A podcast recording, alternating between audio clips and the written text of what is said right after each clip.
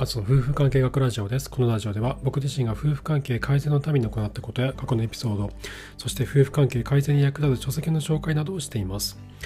子供がコロナ発症、その時夫婦はどうすべきかということについて今日お話をしたいなと思うんですけど、今まさにうちの次男がですね、高熱を出してまして、今日病院に行ってきたんですね。で、PCR 検査を受けたんですけど、えーと、結果が出るのが23日かかるって言われててで、えーとまあ、そんなことがあったので今うちはですねもうてんやわんやになってるんですけどその子供がコロナにかかった時に一体どうしたらいいのかでその時夫婦はどうやって動いたらいいのかってことを今まさに僕がこう当事者として感じてる部分がすごいたくさん今日一日であったので今日はそのシェアをちょっとしたいなと思うんですね。自分の、まあ、自分とか妻とか子供とかがコロナにかかった時にどうやって夫婦は動いたらいいのかっていうことを今のうちにシミュレーションしておくと多分役立つんじゃないかなって思うんですね。で僕もいろんな方の体験体験談を読んで参考にしていてでね今日ちょっと僕があったことを話したいな3つちょっとあるんですね。役割分担の弊害っていうことと夫婦の温度感の違いによって生まれたものっていうこととあと準備した方がいいものと3つについて今日いろいろ感じることがあったので話そうと思うんですね。で今のうちの状況から言うと次男が昨日の夜38度5分ぐらいの熱が出てですぐに寝たんですね。で夜39度ぐらいに上がってで翌日の朝が確か38度ぐらいでそので朝病院に行ったんですね。妻が連れて行ってくれて。病院に行って元気は元気だったんですよ。朝ごはんも普通にいつも通り食べて。で病院にも行ってつまんないとか言って携帯でゲームしてたらしいんですけど。元気は元気だったんですよ。で帰ってきて。で帰ってきて。えっ、ー、と、ま、ご飯食べたり薬飲んだりとかしたんですけど。えっ、とね夕方ぐらいになって39度ぐらいになってで夕飯食べた後吐いたんですよね。吐いてその後40度ぐらい熱が出てでえっ、と何時7時ぐらいかなぐらいに寝ると言っても寝たんですよね。でカロナール飲んで熱冷まし飲んで寝て今はちょっとおとなしいかなっていう吐いたりとか今してない状態かなっていう。で次男7歳で長男双子なので同じく7歳でで三男が3歳なんですけど彼らは今のところ症状ないんですね。で僕と妻も今のところない状態なんです。で、でそんな中で今日一日いろいろあったんですけど、ちょっとその3つ、さっき言った3つちょっとお話ししたいな、伝えたいなと思ったんですね。で、まずうちの妻がですね、あの、なんだろうな、まあ、まだうちの次男コロナかどうかってのは分かっていないんですけど、限りなく黒に近いっていう感じで、あの、家族の中で誰かがなった時にその人の看病をするのは一人に一人に集中した方がいい、まあ、その感染拡大するのを防ぐために、えっと、親のどっちか一人だけが対応した方がいいってことを何かで読んでで妻はじゃあ対応するってなったんですね。で次男を一人で部屋に隔離してで看病とかしてもらってたんですけどだけどその結果あの僕がですね妻の行動の意図が分からなくなったんですよね。で具体的に言うと夜な夜夜ご飯として6時ぐらいに納豆巻きを食べさせたんですよ。で具合が悪い時って納豆巻き食べないじゃないですか。普通の風邪の時でも食べないのになんで納豆巻き食わせてんの？みたいな風になったんですよ。で入ったんですその後。吐いて。で入ってる時に妻が普通にご飯食べててであの次男の相手するって言ったけどなんかご飯食べててで僕は行ったんですよ。ででこの吐いたものの掃除とかいろいろしてやって役割分担がもうなんか破綻してるなみたいな感じになったんですよ。でなぜかその部屋にミルクティーのペットボトルが置いてあっていやこんなの飲んだらもっと気持ち悪くなるだろうみたいなふうに思ったんですよね。いろいろちょっとなんか不可解だなと思ってでそのでその時ねすごい妻と険悪なムードになったんですよ。なんかご飯をどなんかあなた作るって言ったのにとかなんかそういうふうに揉めたりとかあとなんかもうなんかうどん食べさせるよって俺が言ってでなんかね妻がすごい機嫌悪くなったりとかしてて。でこれが何で起こったのかっていうと次男はあの家に帰ってきてからは具合が良かったらしいんですよね。病院にいる時も普通で元気でで帰ってきてからも元気でちょっと遊んだりとか部屋の中で遊んだりとかおもちゃで遊んだりとかスイッチで遊んだりとかしてて元気は元気だったんで朝ごはんもいつも通りトーストを食べてたんで、ま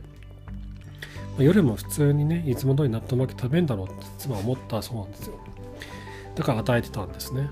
ででこれが僕分かってなかったんですよねまず。あのなんかすげえ渋滞だろう渋滞なんだろうなと思ったんですよ。重重症のなんか具合悪い人に納豆巻きあげねえだろうと思っててそこで食い違いがあったのとミルクティーは飲ませてたんじゃなくて湯たんぽ代わりに使ってたらしいんですよね。その今日病院に朝 PCR 検査行ったんですけど外で待たされたんですって。なんか検査をするのが外だったのかな。外にテント張っててそのテントに1人ずつ呼ばれてるんですけど呼ばれるまでは駐車場かどっかで待たされるんですごい寒かったらしいんですよ。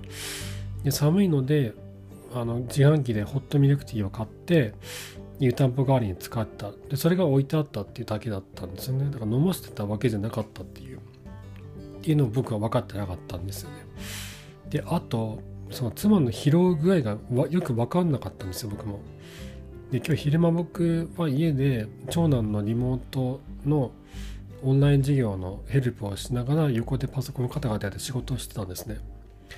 なんで2人でやることは完全に分かれていたんで相手の疲労具合がよく分かんなくなったんですね。どんだけ疲れてるのかとかっていうのが。だからそのご飯をどっちが作る作んないっていうのも役割でこう分担してたのもあってあの疲れすごいなんかもう疲れていればじゃあこっちがやろうかなとかっていろんなこう話し合いができたんだけど行動が完全に2人で分かれていたせいかあのお互いの疲労具合が分かんないコードの意図が分かんないっていう問題が起こったんですよね。だこれは何だろうなその役割分担するのもどうかなっていうのを思ったんですね。その事態がどうなってるのかっていうのは2人がこう正しく把握できなかったなと思ってでやり方は2つあると思ったんですよ。両方が対応する両方が対応する中でどうすればいいかっていうのがお互いに話し合いやすくなる。もうもう一つは役割分担はしておくけどもだけど何が起こったかとかこれ何のためにあるのかっていうことを逐一こう共有して、えっと、その現場の状況を2人が同じように把握してくしておく。この2つのどっちかは必要だなってすごい思いました。あと夫婦の温度感の違い。っていうのがあって妻はすごいこう不安だったんですよ。昨日もあんま寝れなくて。で安心したいって気持ちが強かったんですよね。で僕僕の方は、まあ、どんなに状況がひどくなっても冷静でいようと思ったんですよね。あの、まあ、こここまでいろんな方の感染の体験談とか出てきたりとかしてるんで下手なことをしなければというのとあと、えっと、基礎疾患とかはなければ死ぬことはまあまあほぼほぼないだろうとは思っていたのでどんな状況がひどくなっても淡々と冷静に行動すればいいだろうと思っていたんですよね。でその結果起こったことが妻がですねあのもう多分午後3時ぐらいかなそのなんか家事やりながら2人で話をしてて妻がなんかイギリスだとコロナ対策の法規制を撤廃するらしいよみたいな普通のインフルエンザと同じような扱いにするのかなみたいなことを妻が言ったんですよ。で僕はその時言ったのがイギリスは経済を回すために共存を選んだんじゃないのって言ったんですよ。もうもうもう社会を回していくしかないって判断したんじゃないのってふうに言ったんだけど妻だけどそれを言ったらなんかすごい険悪な空気になってで後から話を聞いたら妻は安心感が欲しかったって言ってたんですよ。もうそういうふうに普通のインフルエンザと同じような扱いにしていくもうなんか死の病気みたいなもうなったらやばいみたいな風なのじゃなくて、もうなんかひどい風邪というかインフルエンザみたいな感じの季節性の風邪みたいなものにこうしていくっていうところ安心感を欲しかったっていうとこが僕はよく分かってなかったなっていうとこだったんですよね。であと3つ目がですね準備した方がいいものでこれ多分いろんなパターンあるんだけどうちの場合で言うとベビーモニターがあってすごい良かったなと思いました。あの次男がいる部屋にビビーモニターつけてるんですけどもともと三男が生まれた時につけてたんですよね。との違う部屋から見えるので。でこれがあるおかげで次男が今どういう様子なのか今何やってるかっていうのがモニタリングできる見えるんですよね。モニターで見えるので。あとママとかパパとか呼ぶ声がすぐに聞こえる。あと吐いたりとかおえってなったりとかえずいたりとかしてるのもすぐに聞こえるから駆けつけることができるっていうのでこのベビーモニターは本当に買っといてよかったなと思いました、まあ、このために買ったわけじゃないんですけどもともとあったんですけどこれはあってよかったなとすごい思いましたね。あと感染者を隔離できる部屋の準備っていうのでおもちゃだらけだった部屋があったんですけどそこを急いで片付けて布団を2つ敷いてまだ元気な長男と三男をそこに寝かせてるんですけどそういった部屋の準備もしといてよかったなってすごい思いましたね。であとはね他の方たちと同じでボカリスエットとか冷凍うどんとかゼリーとかお菓子とかカロナールとか、まあ、カロナールは病院でもらえるんで足んなかった時用には同じ内容のその市販薬を買っておいてもいいと思うんですけどあと消毒用アルコールですね家庭の中で全員がまだ感染してない場合は必要になってくるんで追加でもう一個買い足してあのその次男がいる部屋に置いたりとかしてます。だ消毒用アルコールとベビーモニターはうちはあってよかったなってすごい思いましたね。はい、そういう感じでちょっとまた明日多分明日か明後日に PCR の結果出ると思うんですけどその結果次第でまた家の中でどう動いていくかっていうのを妻と話していきたいなと思ってます。また明日以降であのこの子供がコロナになったらどうするっていう問題はすごい子育て家庭にとって大きな問題だと思うんでまた感じたこととかをシェアしていきたいなと思ってます。はい。っていう感じで、えー、今日も最後までありがとうございました。ちょっとねあの今まで昨日からシェイムシリーズってことで話をしてたんですけど一旦ちょっと今回しばらくこの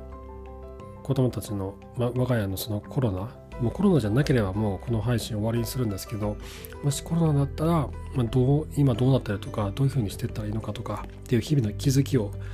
えっと、配信していきたいなと思ってます。